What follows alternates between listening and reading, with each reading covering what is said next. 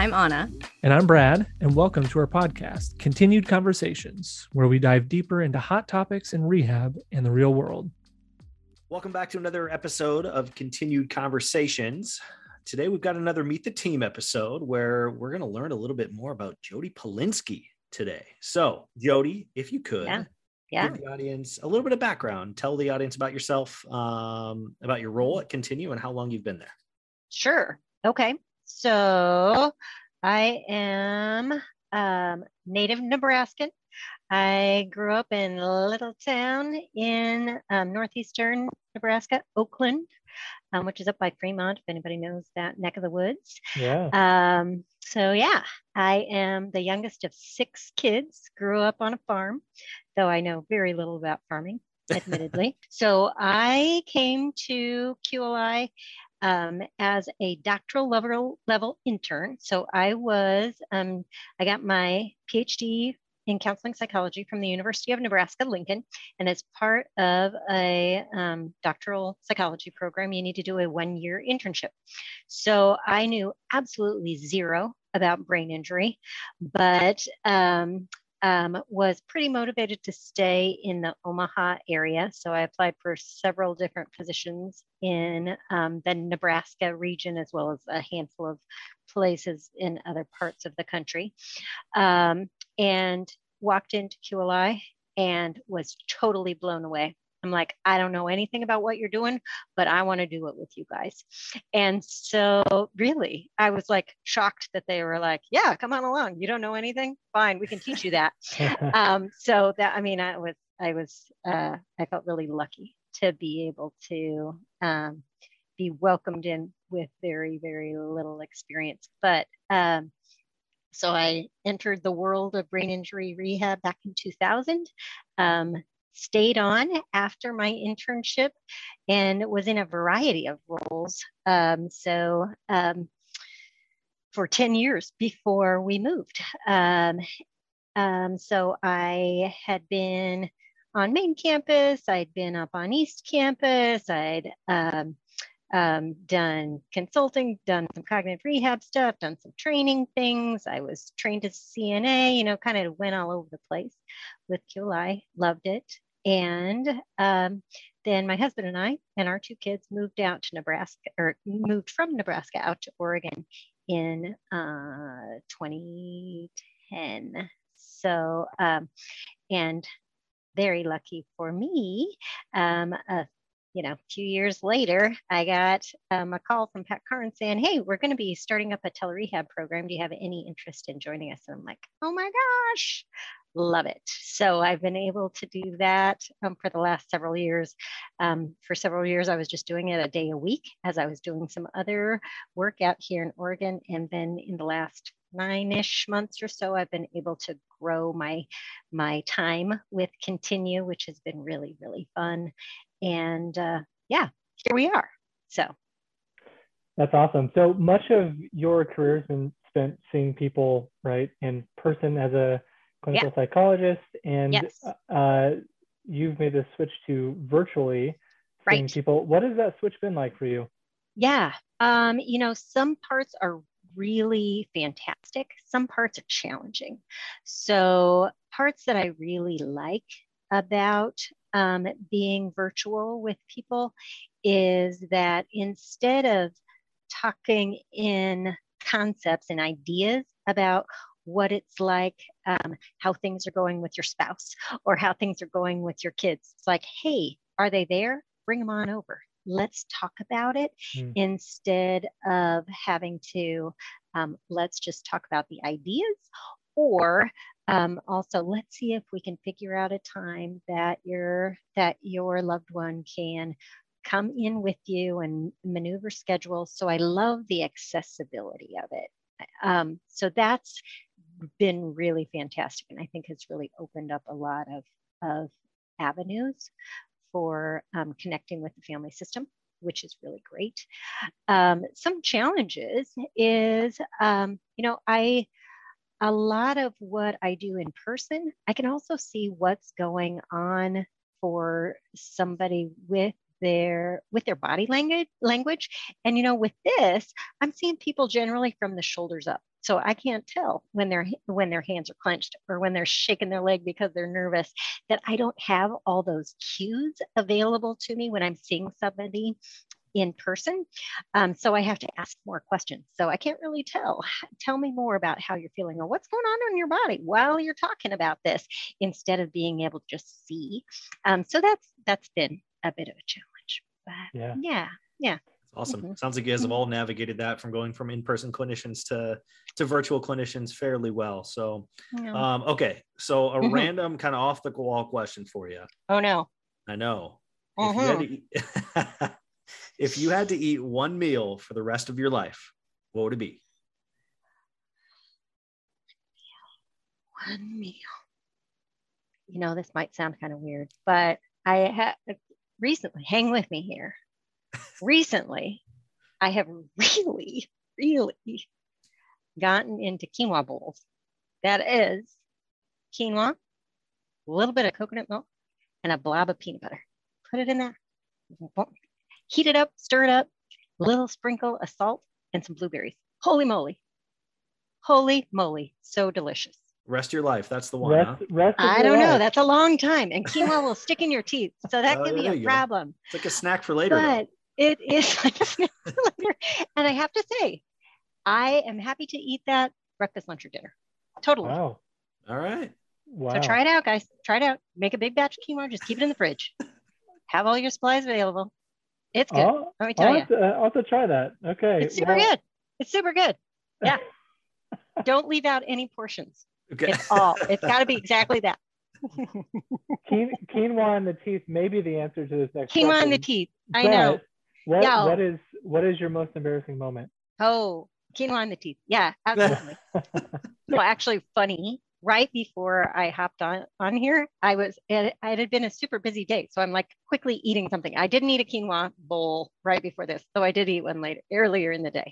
but I was like, oh, oh, I'm going to run into the bathroom. And I look in the mirror and my teeth are like full of, it was actually chocolate frosting.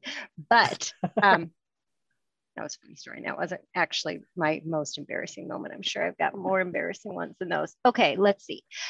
Um, um, I did once shoot a basket on the opposing team's side when oh. I was oh. seventh grade. Seventh grade, Craig, Nebraska, gym. Ooh. Shot a basket. Yeah. Yeah. Yeah. That's, that's that was bad. Embarrassing. Were there, it were was. There chance chance started after that? Ooh, uh, no chance. no chance. But uh, sometimes the silence is even worse. Oh, you know? Yeah. You know what I mean? Yeah. That's yeah. true. I agree. Yeah, it was bad. It was bad. Um, yeah. Thanks for bringing that back.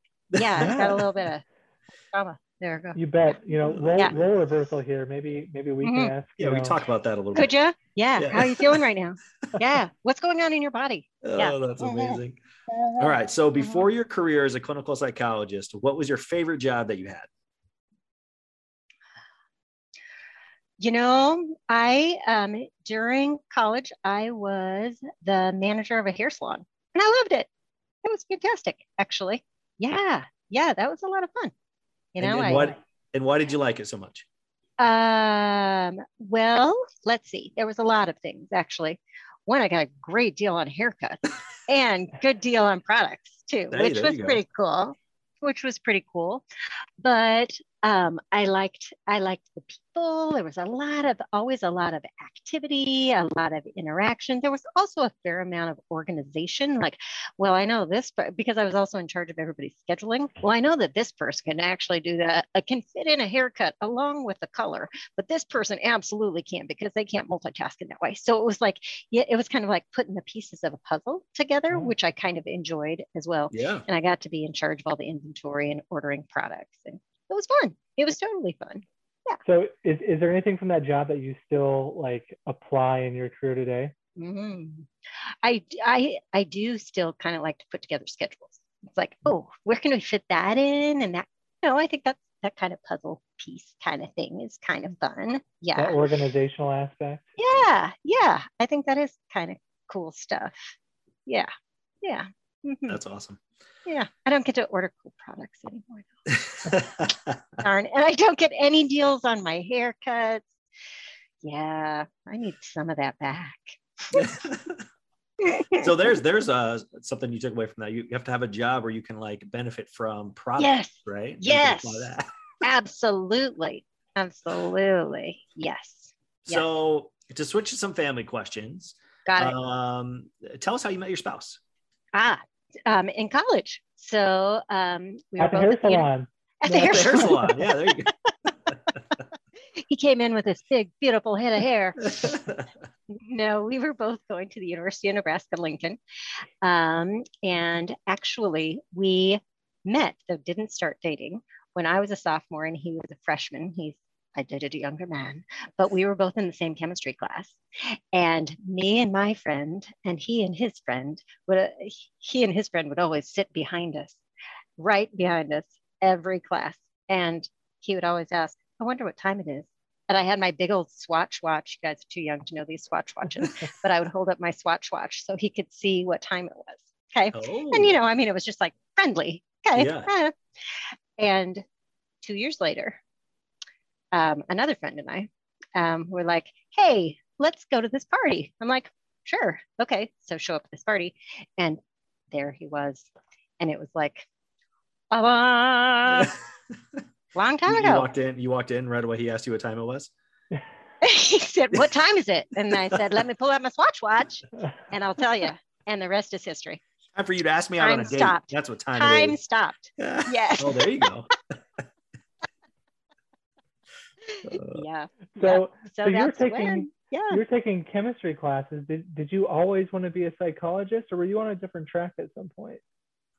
No, you know what? I started out, this is kind of funny. I actually have, I started out as a psychology major, having never had one psychology class. But I decided when I was in high school, based on something that someone wrote on the back of my school picture.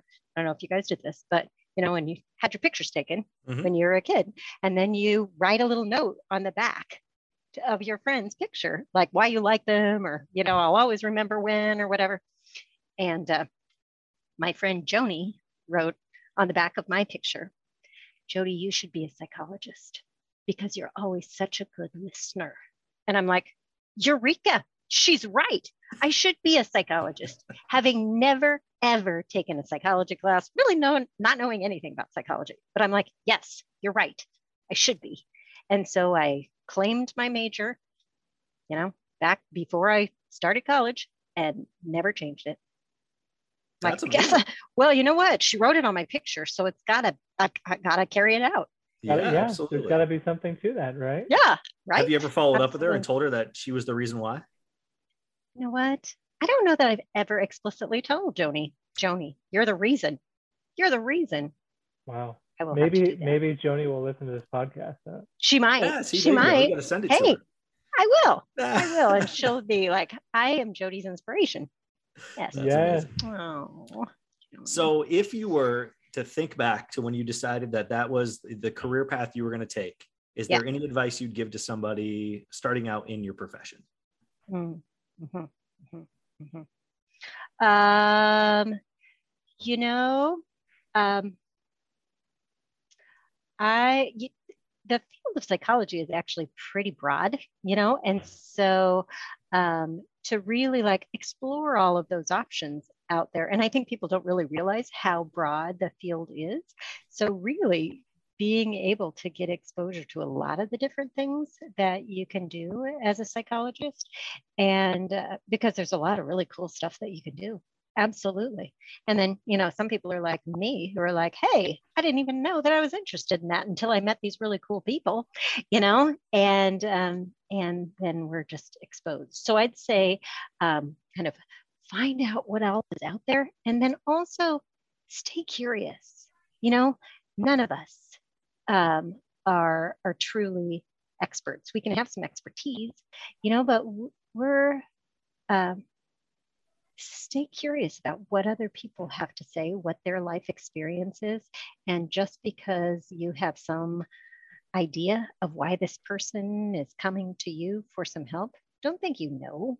Mm-hmm. Don't think you know what their life is all about. You know, be curious, really find out what's going on, what makes them tick, what's going to, you know, what what are they wanting some support with? What are they wanting to change with? And be a great listener. Be curious and be open. That's good advice. At least you didn't say don't do it. We haven't had that don't, yet. Right? Don't do it. Don't do like, oh, no, it. No, no, choose a different choose a different no. path. Go look at some more pictures. Uh, what else did people say Anyone on the back of the pictures? Yeah. Did they say plumber? Plumber? Yeah. On on that note, Jodi, if you could start your own business tomorrow, what would it be? Plumbing, plumbing, hair salon. Um, what? Wow, that's a great question. Hmm. What would it be? You know, hmm, it might be like a place that, like, maybe a place that people could come and like hang out and read books and have cool conversations. You know, kind of like a, a cool, like a salon that's not a hair salon. You know, you more like a yeah, yeah, see, yeah. I could I could see you starting a tiny house community in the forest oh, where people could come and read and just have yes. community there. That's like right oh, up your alley. Brad, Brad, you're singing my song. There yes, it is. That's it. Love it. Yeah, that's a great. That's one. amazing. That's great. I, I just oh. created a business opportunity. Oh, I love it. Yeah, Tim, you don't know this about me, but I have like this total romantic vision of living in a tiny house. Um, and uh, nobody else in my family. They're like, you are out of your mind. I love the idea. Yeah, that's tiny cool. House. Yeah, yeah, it's very cool. I think uh, it would be tough with kids. I think it would be hard yeah. with kids. But after, yeah. I think maybe that'd be a kind of a nice route to go. Kids, you can just downsize all your stuff, get rid of it all. Totally. Right. Be great. Be yeah. Great. Yeah. I don't know what we do with my husband's baseball card collection. That could be hard. You can have a special room built really in the in the tiny house just for those. Trust me, it would need a tiny house. It would be a larger house than our tiny house. Yeah, amazing. to house all of that. Yeah, yeah. Mm-hmm. Um, okay, and then one final question for you. Okay, I'm ready. Who has been a mentor to you? Uh, uh, you know, Kim Helgabeen has been a big mentor to me. Um, he actually served as my supervisor as I was doing my um, postdoc work there at QLI. And I think he also helped me to really broaden my view of what psychologists do and what we can do. And, and uh, so I think that's been really, that was really eye opening for me. And also, um, he really, I think, helped me to also see that um, not everything that you say is always going to be um, widely welcomed by everybody, but that's okay. You know, that it's okay to have some friction. It's okay to um, challenge the norm. It's okay to, you know, um, pose hard questions. And so that that has really been helpful for me. And then I think also just kind of a mishmash of other people have served as mentors to me who have found ways to really um, integrate um, career and family and balanced living into a whole life. And you know i think that's a that's a challenge that a lot of us are constantly working to tweak and work on. Um, and but there are there are several people in my life that um, have really served as models for that. And you know like i said it's something that i'm continuing to strive for and work on but it's always good goal. Yeah. Great yeah. Jodi, thank you for joining us for the conversation. Uh, it good to get to know you a little bit better through here. And um, yeah, for anyone that's uh, checking this podcast out, you can meet our entire team uh, throughout this first season that we've been doing if you go back and look through some of those bonus episodes that we've done. Uh, until next time. Thanks for joining the conversation today. If you found it helpful, please share with your family and friends. You can learn more about us on our website at continuetelerehab.com. We're also on YouTube, Instagram, and Facebook if you want to follow us there.